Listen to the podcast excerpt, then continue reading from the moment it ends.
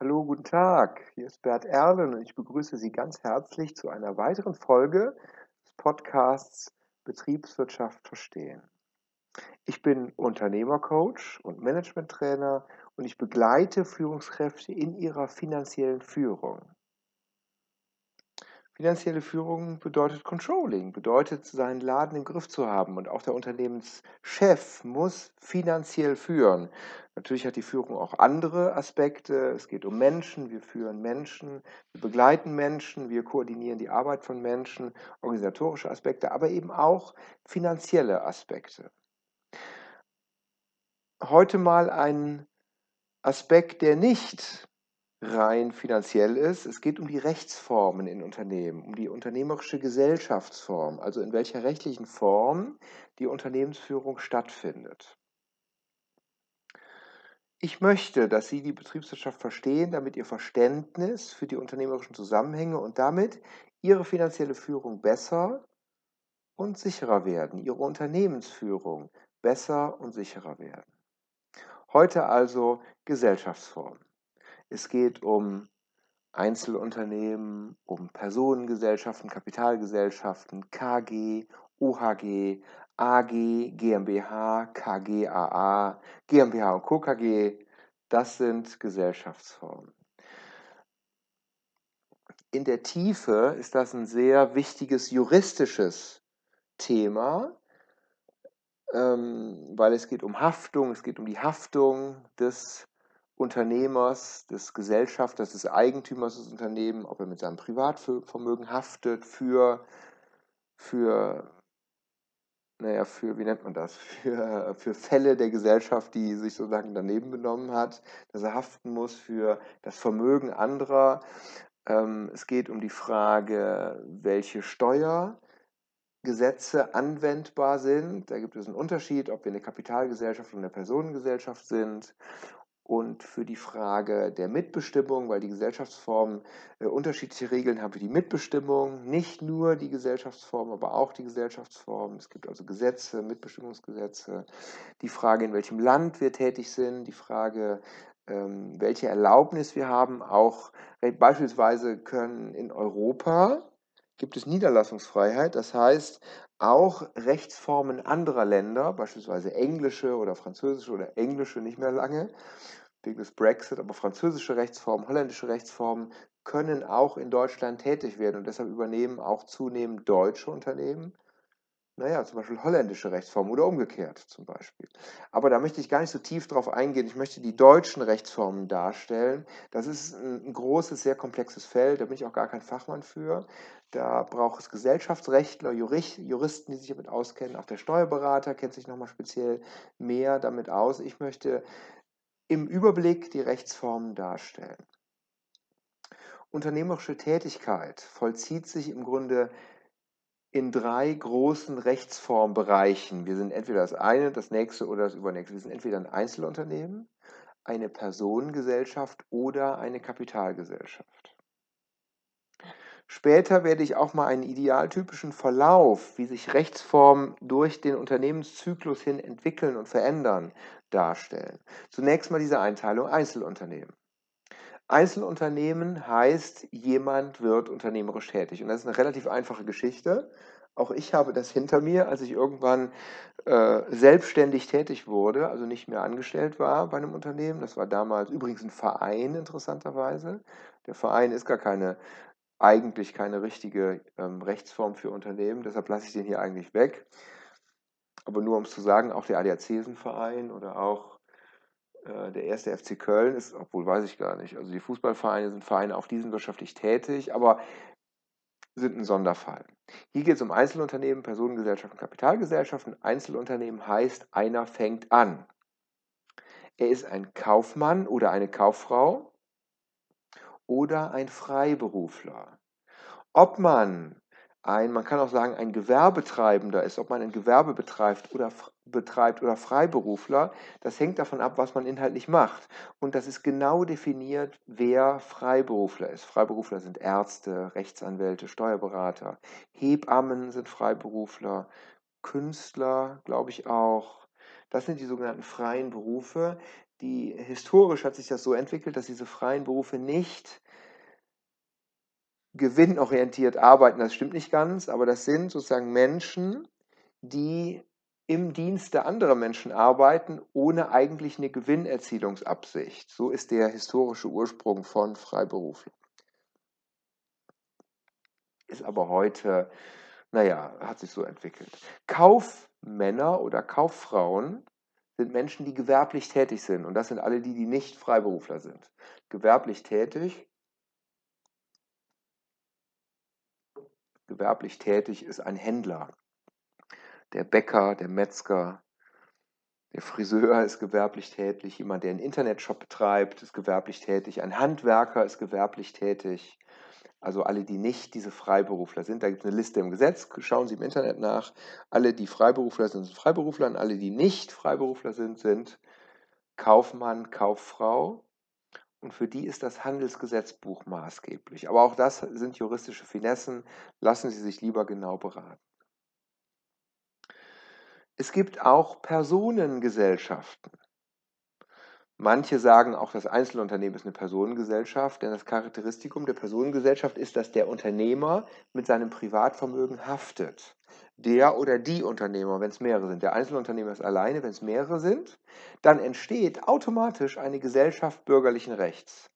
Eine GbR oder eine sogenannte B G B-Gesellschaft, weil die im Bundesgesetz, im Im bürgerlichen Gesetzbuch, Entschuldigung, definiert ist diese Gesellschaft. Überhaupt sind die Gesellschaftsformen im bürgerlichen Gesetzbuch, im B G B oder im H G B, im Handelsgesetzbuch definiert. Eine B G B-Gesellschaft, eine Gesellschaft bürgerlichen Rechts heißt, Menschen tun sich zusammen für einen gemeinsamen Zweck. Das muss noch nicht mal eine Gewinnerzielungsabsicht sein. Auch wenn sie in einer W G wohnen, dann sind sie schon eine B G B-Gesellschaft. Zum Beispiel, sie handeln ja gemeinschaftlich gegenüber dem Vermieter, wenn sie als, als, als W G was gemietet haben. Oder wenn sie gemeinsam einen Sport, einen Sport betreiben im Park. Gut, das klingt jetzt nicht nach wirtschaftlicher Tätigkeit, ist es auch möglicherweise nicht, aber wenn Sie im Rahmen der sportlichen Betätigung jemanden verletzen, es entsteht ein Unfall, Sie müssen haften, dann haften Sie zum Beispiel gesamtschuldnerisch mit Ihrem gesamten Vermögen. Das heißt, alle Mitglieder dieser B G B-Gesellschaft, oder wenn Sie die Miete nicht bezahlen, wenn Sie eine W G haben und Sie sind alle Mieter dieser W G und Sie zahlen die Miete nicht, dann kann der Vermieter zu jedem von Ihnen hingehen und die Miete pfänden, also sozusagen das Geld verlangen. Und das hat ja so einen bestimmten Eskal äh, äh, na, Eskalierungsgrad. Wenn er das Geld nicht bekommt, dann wird ein Mahnverfahren eingeleitet und so weiter. Und das kann gegen jedes Mitglied der Gesellschaft angestrengt werden. Wenn Sie wirklich unternehmerisch tätig werden, wenn Sie also dann wieder ein Gewerbe betreiben, dann sind Sie keine B G B-Gesellschaft mehr, sondern sind Sie eine offene Handelsgesellschaft, eine O H G.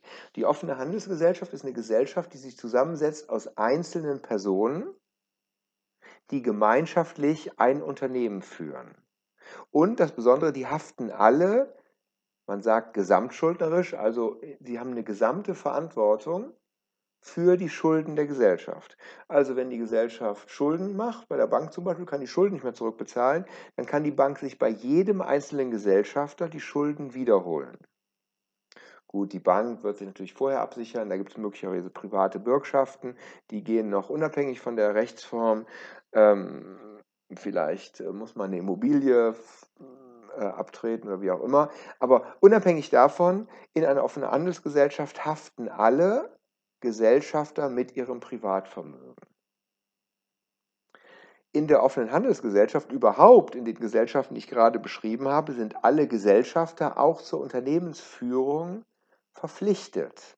Alle Gesellschafter sind gleichzeitig Geschäftsführer. Neben der O H G gibt es die K G und die K G ist eine Kommanditgesellschaft. In der Kommanditgesellschaft sind jetzt nicht mehr alle automatisch Geschäftsführer, nämlich die Kommanditisten nicht.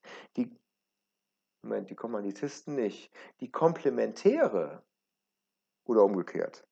Jetzt weiß ich es gar nicht. Googeln Sie mal. Komplementist, Komp, Kommanditisten und Komplementäre gibt es in dieser Gesellschaft. Und die eine Gruppe sind die Vollhafter, so wie in der O H G, die haften mit allem, was sie haben, und das berechtigt sie auch, man könnte auch sagen, verpflichtet sie auch, gleichzeitig Geschäftsführer zu sein, ist ja klar, sie wollen ja den Laden schmeißen, damit sie einen Blick dafür haben, wofür sie haften.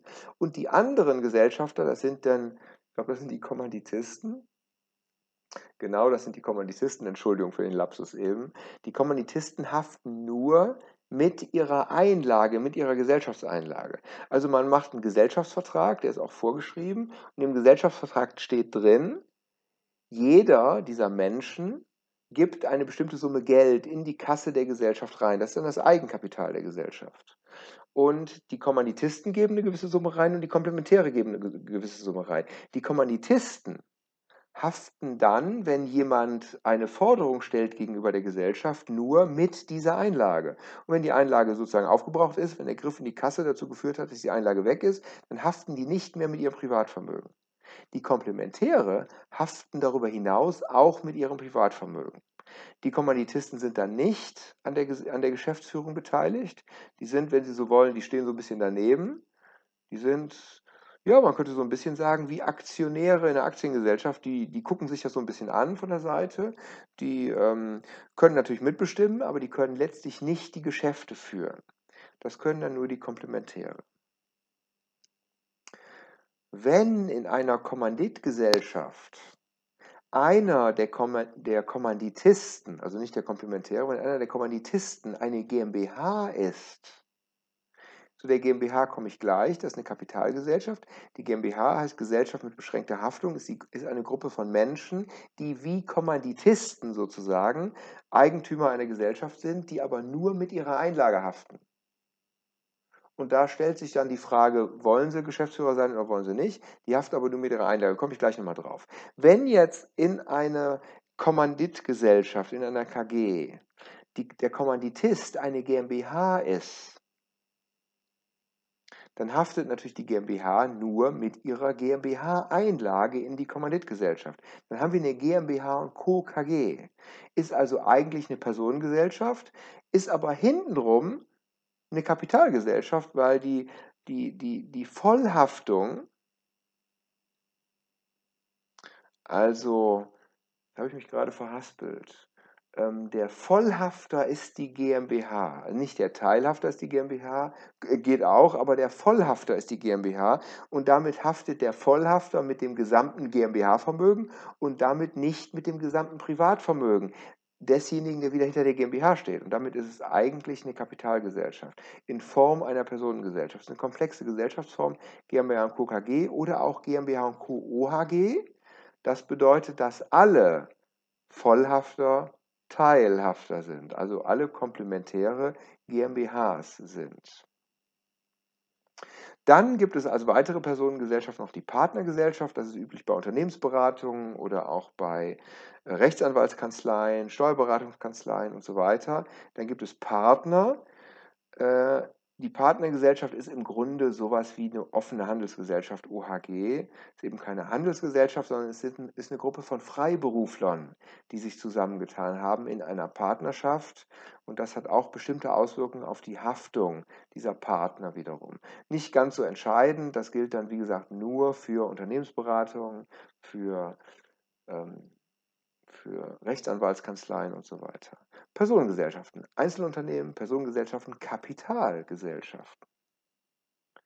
Kapitalgesellschaften sind zum Beispiel die GmbH. Die GmbH ist eine Gesellschaft, deren Eigenkapital von entweder einem Gesellschafter oder von mehreren Gesellschaftern zur Verfügung gestellt wird und die Gesellschafter haften nur mit ihrer GmbH-Einlage. Das bedeutet, wenn dann die Gesellschaft für irgendwas haften muss, weil sie, weil irgendwer eine Forderung gegenüber der Gesellschaft hat, dann wird halt so lange die Forderung bezahlt, so lange wie noch Geld in der Kasse ist und möglicherweise muss man noch eine Maschine verkaufen, muss ein bisschen Geld locker machen und wenn das Geld weg ist, ist weg. Dann, nebenbei bemerkt, ist die Gesellschaft insolvent, aber dann bekommt auch der Gläubiger nichts mehr, weil eben kein Vermögen, kein Wert mehr da ist. Wenn also das Vermögen der Gesellschaft aufgebraucht ist, muss der Gesellschafter nicht mehr zusätzlich mit seinem Privatvermögen haften. Ist also, wie ich eben schon sagte, so eine Art Kommanditist an der K G. Es gibt aber gar keine Vollhafter, es gibt nur Teilhafter, die eben nur mit dem Geld haften, was sie in die Gesellschaft reingegeben haben und darüber hinaus nicht mit ihrem Privatvermögen. Sie können sich natürlich vorstellen, wenn eine GmbH zur Bank geht, dann wird die Bank sich sehr genau das Gesellschaftsvermögen angucken, wird sich sehr genau angucken, wie... wie viel Geld, wie viel Vermögen, wie viel Mehrwert, Stichwort Mehrwertgenerierung, erwirtschaftet denn die Gesellschaft? Wie viel hat die denn so in der Vergangenheit erwirtschaftet? Und wenn dann noch gar keine Vergangenheit ist, also sprich, wenn das ein Start-up ist, eine GmbH, die gerade erst gestartet ist, dann wird die Bank dieser Gesellschaft wahrscheinlich kein Geld leihen, weil die ja gar keine Gewähr dafür hat, dass das Geld wiederkriegt.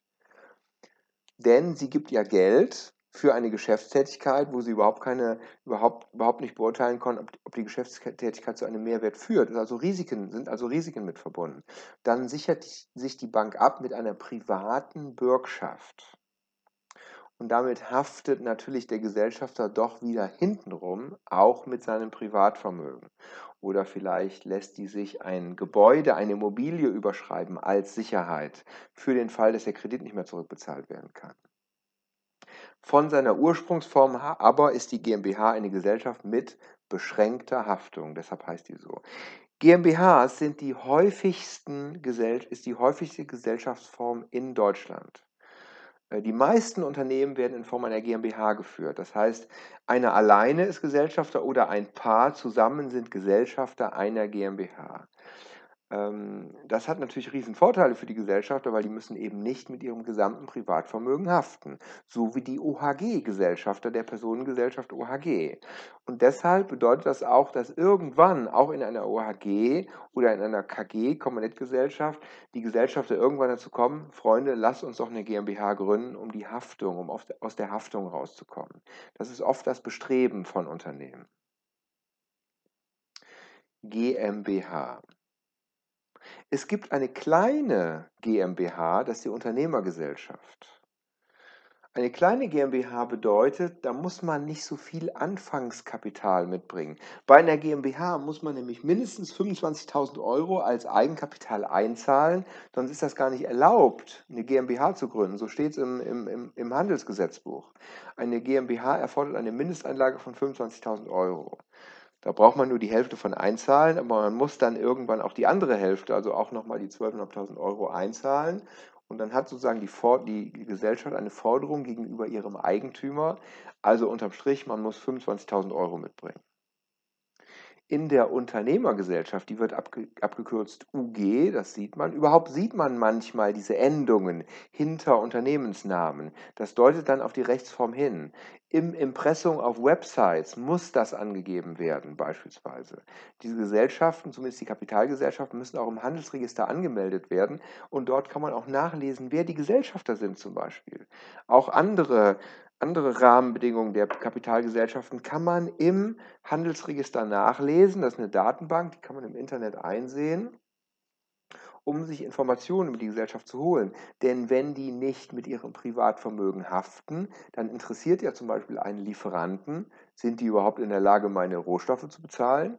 Und dann kann der zum Beispiel in den Jahresabschluss der GmbH reingucken, weil der Jahresabschluss wird im Handelsregister, im Bundesanzeiger, bundesanzeiger punkt de veröffentlicht und da können Sie das nachsehen. Es gibt auch übrigens eine sehr interessante Website, die ist relativ neu, die heißt North Data, also North, Nord, North Data punkt de. Das ist eine sehr praktische Website, wo Sie die Verbindungen von Gesellschaften untereinander, von Personen, von Geschäftsführern, von geschäftsführenden Gesellschaftern zu Unternehmen nachvollziehen können. Die nutzen die, die, ähm, die Informationen aus dem Handelsregister, um eben eine, naja, um diese Website mit diesen Informationen aufzubereiten. Sehr interessant, wenn Sie Informationen über Unternehmen suchen. Um das eben zu Ende zu führen, Personengesellschaften und schon gar nicht Einzelunternehmen müssen nicht ihre Geschäftsberichte und ihre, ihre gesellschaftsrechtlichen Rahmenbedingungen veröffentlichen, weil dort haftet ja mindestens einer mit seinem kompletten Privatvermögen. Und wenn man den sozusagen privat kennt und das Vermögen einschätzen kann, dann ist es nicht so wichtig, dass der seine Jahresabschlüsse veröffentlicht und deshalb ist das gesetzlich nicht vorgeschrieben, dass Personengesellschaften das veröffentlichen müssen. Das würde ja zum Beispiel auch bedeuten, dass der Personengesellschafter der O H G-Gesellschafter oder auch der Einzelunternehmer oder beispielsweise auch der G b R-Gesellschafter einer, einer Gesellschaft bürgerlichen Rechts sein ganzes Privatvermögen offenlegen müsste. Und das wiederum wollen wir nicht so gerne in Deutschland, deshalb ist das nicht politisch so entschieden. Die Kapitalgesellschaften müssen Jahresabschlüsse veröffentlichen, damit man auch die Finanzausstattung einer Kapitalgesellschaft beein, äh, beurteilen kann. Noch etwas Besonderes bei Kapitalgesellschaften. Kapitalgesellschaften sind eigene Rechtspersönlichkeiten. Personengesellschaften nicht. Man kann eine O H G nicht verklagen. Die ist keine eigene Rechtspersönlichkeit. Der Gesellschafter einer O H G oder die Gesellschafter, die sind eigene Rechtspersönlichkeiten. Die sind natürliche Personen, die man natürlich zum Beispiel auch verklagen kann, wenn man, naja, die irgendwas gegen die hat, sozusagen, wenn man den Eindruck hat, die haben irgendwas falsch gemacht. Oder man hat eine zivilrechtliche Forderung gegen die, kann man die verklagen. Man kann aber nicht die Gesellschaft selbst verklagen, weil man verklagt ja den Einzelgesellschafter mit seinem Privatvermögen. Bei Kapitalgesellschaften verklagt man die Kapitalgesellschaft und nicht den Gesellschafter als Person. Die Kapitalgesellschaft ist nämlich eine eigene Rechtspersönlichkeit, eine sogenannte juristische Person. Ähm, dahinter stehen natürlich auch wieder Geldgeber, habe ich eben gesagt, aber die haften eben nur mit dem Gesellschaftsvermögen und nicht mit ihrem Privatvermögen. Deshalb kann man die Gesellschaft verklagen, mit ihrem Geschäftsvermögen zu haften, zum Beispiel, wenn sie eine Forderung nicht beglichen hat. Auch die Unternehmergesellschaft kann verklagt werden. Bei der Unternehmergesellschaft ist das Besondere, die Mindesteinlagensumme ist nur ein Euro. Nicht fünfundzwanzigtausend Euro. Und deshalb ist die Hürde, eine Unternehmergesellschaft zu gründen, natürlich viel, viel geringer. Und genau deshalb wurde die auch eingeführt, damit sozusagen die Gründung einer Gesellschaft leichter wird. Sie können sich jetzt vorstellen, dass mit einer Gesellschaft, die original ein Euro in der Kasse liegen hat, also das wird natürlich dann irgendwann mehr, man braucht ja mehr Geld, man muss ja Mitarbeiter einstellen, man muss ja investieren und so weiter. Aber wenn da nicht viel ist an Vermögen, dann werden sich natürlich Geschäftspartner das zweimal überlegen, ob sie mit so einer Gesellschaft Geschäfte machen sollen. Insofern ist die Unternehmergesellschaft nicht so leicht in der Geschäftstätigkeit wie die GmbH. Die Gesellschaft mit beschränkter Haftung, die eine Mindestanlage von fünfundzwanzigtausend hat. Es gibt auch G m b Hs, die wesentlich mehr Eigenkapital haben. Ganz große Gesellschaften sind G m b Hs. Bosch zum Beispiel ist eine G m b H, ist ein riesengroßes Unternehmen. Also es gibt auch große Unternehmen, aber die müssen mindestens fünfundzwanzigtausend Euro einlegen in die Gesellschaft und in der Unternehmergesellschaft nur ein Euro. Die Hürde ist also niedriger. Menschen haben es leichter, eine Unternehmergesellschaft zu gründen. Aber ob dann die Geschäftstätigkeit so gut funktioniert mit dieser Mindestanlage, das ist dann auch eine wichtige offene Frage. Das heißt, auch da besteht dann Interesse, relativ schnell mehr Geld einzulegen, damit eben potenzielle Geschäftspartner wissen, da ist Substanz da, wenn wir mit dem Unternehmen Geschäfte machen. GmbH, U G für Unternehmergesellschaft, A G für Aktiengesellschaft. Die Aktiengesellschaft ist im Grunde auch das Gleiche, mit dem Unterschied, dass aber die Anteile nicht in G m b H-Anteile unterteilt sind oder nicht in U G-Abteile und äh, Teile. Meistens ist, das, ist der Unternehmergesellschafter sowieso nur eine Person, aber G m b H-Gesellschafter können auch mehrere sein.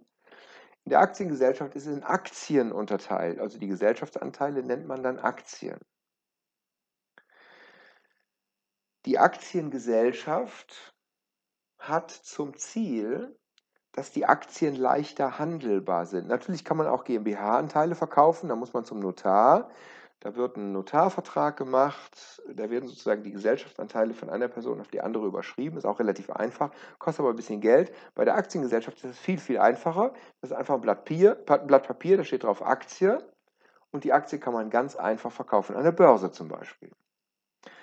Das stimmt nicht so ganz. Es gibt unterschiedliche Aktien, es gibt Namensaktien, es gibt sogenannte vinkulierte Namensaktien. Da ist die Übertragung nicht so ganz einfach. Die muss auch notiert werden in einem, in einem Aktienbuch zum Beispiel. Wenn es Namensaktien sind, dann werden die Namen der Aktionäre in der Gesellschaft vermerkt. So wie bei der GmbH im Gesellschaftsvertrag.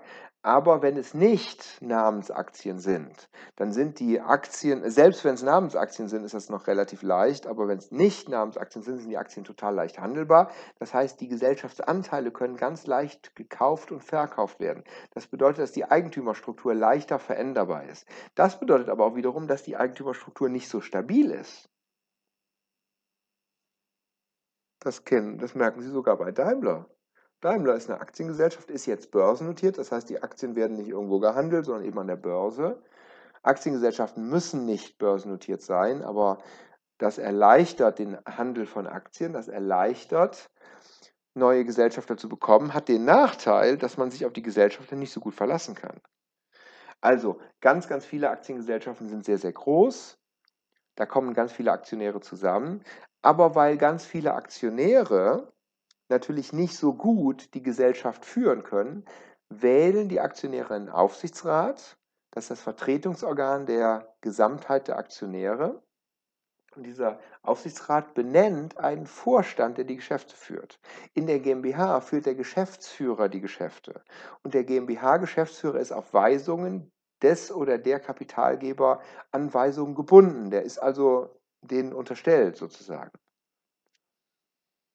In der Aktiengesellschaft sind die Vorstände auch dem Aufsichtsrat unterstellt, die haben aber mehr Freiheitsgrade, weil die Aufsichtsräte wiederum aus der Gesamtheit der Aktionäre gewählt werden, ähm, sind die von der Geschäftsführung relativ weit weg, die sind nicht so nah dran wie gegebenenfalls ein GmbH-Gesellschafter und deshalb hat der Vorstand einer Aktiengesellschaft mehr Freiheitsgrade in der Geschäftsführung, der kann also mehr Entscheidungen unabhängig vom Aufsichtsrat treffen, während ein GmbH-Gesellschafter, das ist in der GmbH gar nicht so genau geregelt, es gibt ein GmbH-Gesetz, im Aktiengesetz sind die Kompetenzen und die, die, die Entscheidungs, der Entscheidungsrahmen des Vorstandes und der Entscheidungsrahmen des Aufsichtsrates klar geregelt. Die Aktiengesellschaft ist also eher eine große Gesellschaft, die eine große Anzahl von Gesellschaftern, von Aktionären hat. Und deshalb ähm, unterscheidet die sich rechtlich etwas von der GmbH. Und schließlich gibt es noch eine Kommanditgesellschaft auf Aktien. Eine Kommanditgesellschaft auf Aktien ist im Grunde das gleiche wie eine Aktiengesellschaft. Da gibt es auch Aktien. Bei der Kommanditgesellschaft auf Aktien gibt es aber auch, Stichwort Kommanditgesellschaft, noch einen Vollhafter, gegebenenfalls. Vielleicht gibt es aber auch gar keinen Vollhafter. Alle Vollhafter sind Aktionäre. Das wäre auch denkbar. Und damit ist auch die, die Kommanditgesellschaft auf Aktien ein Zwischending, so ähnlich wie die GmbH und Co. K G, zwischen Personengesellschaft und Kapitalgesellschaft. Ich wollte noch kurz skizzieren, wie sozusagen im Unternehmensleben sich die, Geschäfts-, die, sich die Rechtsformen verändern, um auch zu verstehen, warum bestimmte Unternehmen bestimmte Rechtsformen haben. Wenn ein Unternehmen gegründet wird, ist in aller Regel ein Einzelunternehmen, und zwar ein Kaufmann oder eine Kauffrau. Es können auch Freiberufler sein, ja, aber in den meisten Fällen ist es ein Handelsunternehmen, ein Handwerker, ein Dienstleistungsunternehmen, irgendwas. Ist ein Einzelunternehmen, der fängt einfach irgendwie einer an. Der, der geht zum Gewerbeamt, meldet ein Gewerbe an und sagt, ich will jetzt gewerblich tätig sein. Da muss man so ein Formular ausfüllen, geht relativ einfach. Dann ist man registriert am Gewerbeamt. Dann geht man zum Finanzamt und sagt, hallo liebes Finanzamt, ich bin jetzt unternehmerisch tätig. Dann kriegt man möglicherweise eine Umsatzsteuer, Identifikationsnummer. Das kommt ein bisschen auf die Unternehmensgröße an, damit man beim Finanzamt auch registriert ist als unternehmerisch Tätiger, denn dann weiß das Finanzamt, wenn man demnächst eine andere äh, Einkommensteuererklärung macht, die basiert auf der unternehmerischen Tätigkeit und so weiter. Und dann kann man aber auch schon loslegen, ist keine große Sache. Man braucht irgendwie kein Startkapital, Sie können ganz einfach loslegen mit Ihrem Laptop und mit Ihrem Telefon und können irgendwelche Produkte handeln, verkaufen und so weiter. Sie brauchen kein Startkapital. Wenn Sie das machen, legen Sie einfach los. Irgendwann wollen Sie sich vielleicht mit einem anderen zusammentun, wenn die Geschäftstätigkeit umfangreicher wird. Oder vielleicht haben Sie sogar von Anfang an mit jemandem anderen zusammen gestartet. Dann sind Sie zunächst eine B G B-Gesellschaft, aber wenn Sie dann irgendwann ein Gewerbe betreiben, also relativ schnell, ein Handwerker zum Beispiel oder ein Händler oder wie auch immer, sind Sie eine offene Handelsgesellschaft, eine O H G. Irgendwann kommt mindestens einer der Gesellschafter auf die Idee, ich möchte nicht mehr in der Gesellschaft, vielleicht aus Altersgründen möchte ich nicht mehr in der Gesellschaft tätig sein, ich möchte mich zurückziehen, dann wird aus dem O H G-Anteil ein K G-Anteil, weil man nicht mehr als Geschäftsführer tätig ist, man ist aber noch an der Gesellschaft beteiligt, man haftet aber nicht mehr mit seinem gesamten Privatvermögen, sondern nur noch mit seiner Einlage in der Gesellschaft. Man kann es ja gar nicht mehr bestimmen, weil man nicht mehr Geschäftsführer ist, also haftet man auch nicht mehr mit seinem Privatvermögen. Das passiert zum Beispiel, wenn mehrere O H G-Gesellschafter älter werden und vielleicht einer stirbt. ein Gesellschafter stirbt, dann erben die Kinder diesen Gesellschaftsanteil. Und die Kinder haben möglicherweise kein Interesse, selbst in der Gesellschaft tätig zu sein. Dann werden die O H G-Anteile umgewandelt in K G-Anteile, in Kommanditanteile. Das heißt, die Kinder sind dann zwar an dem Gewinn des Unternehmens beteiligt, wenn das Unternehmen Gewinn macht, sie, können, sie halten ihr Geld im Unternehmen, sind aber nicht mehr persönlich haftbar für die Schulden der Gesellschaft und sind nicht mehr an der Geschäftsführung beteiligt.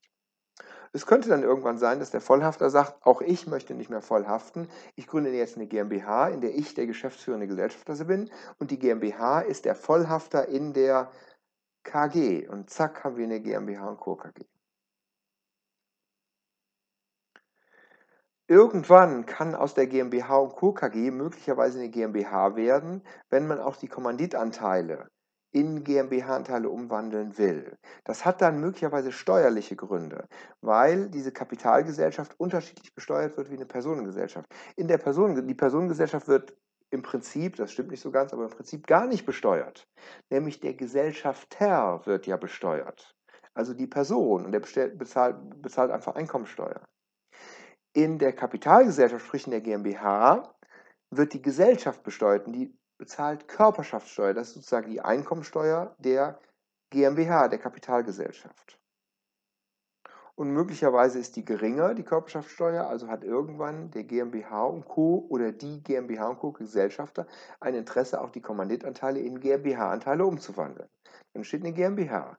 Wenn die GmbH wächst und wächst und wächst und wenn die Gesellschafter irgendwann ihre Gesellschaftsanteile gerne verkaufen möchten, und zwar relativ leicht verkaufen möchten, bilden die eine A G. Und das Ende ist dann sozusagen, die A G ist an der Börse notiert, das heißt, die Gesellschaftsanteile können ganz leicht gehandelt werden.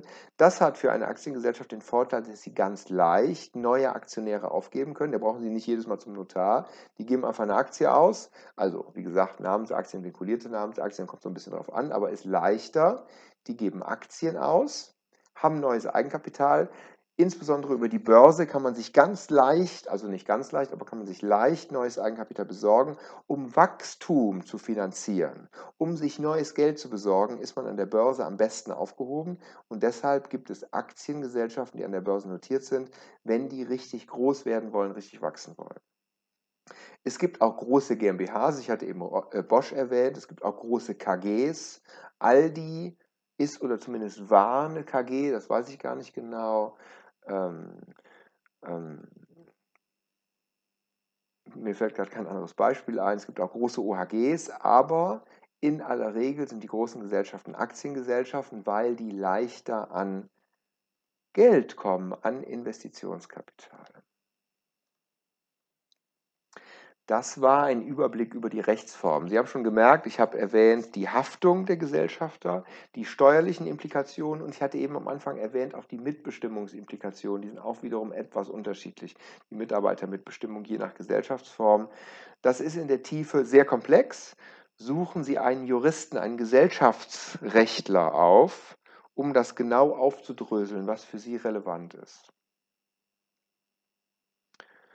Das war ein bisschen Input zur Rechtsform. Das hat nicht primär was mit B W L zu tun, aber es hat was mit B W L zu tun, hat was mit Unternehmensführung zu tun, hat auch was mit finanzieller Führung zu tun, insbesondere wenn Sie der geschäftsführende Gesellschafter sind eines Unternehmens, dann führen Sie das gesamte Unternehmen. Das ist natürlich für Sie wichtig, in welcher Rechtsform Sie handeln, welche Rechten und Pflichten Sie haben.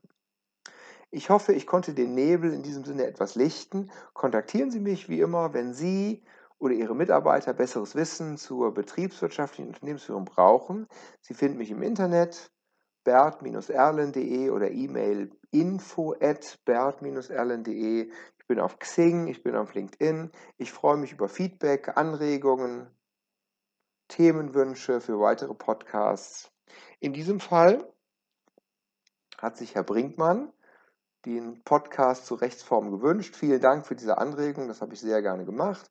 Ich danke Ihnen jetzt für Ihre Aufmerksamkeit und freue mich auf den nächsten Podcast und dann steigen wir ein in die strategische Unternehmensführung. strategische Unternehmensführung. Ich hatte im letzten Podcast den Controlling-Prozess ausgeführt und unten rechts stand Erfolgspotenzial aufbauen. Und die Voraussetzungen, um Erfolgspotenzial aufzubauen, waren strategische Analysen. Strategische Analysen heißt, wir machen uns Gedanken, sehr qualitative Gedanken über den strategischen Aufbau unseres Unternehmens. Und das hat was mit Stakeholder-Management zu tun. Das war mein allererster Podcast. Machen Sie die Stakeholder glücklich. Und darauf werde ich auch beim nächsten Mal nochmal eingehen, wie Unternehmen das strategisch angehen, damit naja, alle Stakeholder zufrieden sind, damit das Unternehmen langfristig existieren kann. Für jetzt ganz herzlichen Dank für Ihre Aufmerksamkeit. Ich habe mich gefreut, dass Sie bis zum Schluss dabei geblieben sind. Ich habe mich gefreut über Ihre Aufmerksamkeit und ich freue mich für den nächsten Podcast, wenn Sie wieder dabei sind. Ganz herzlichen Dank. Auf Wiedersehen.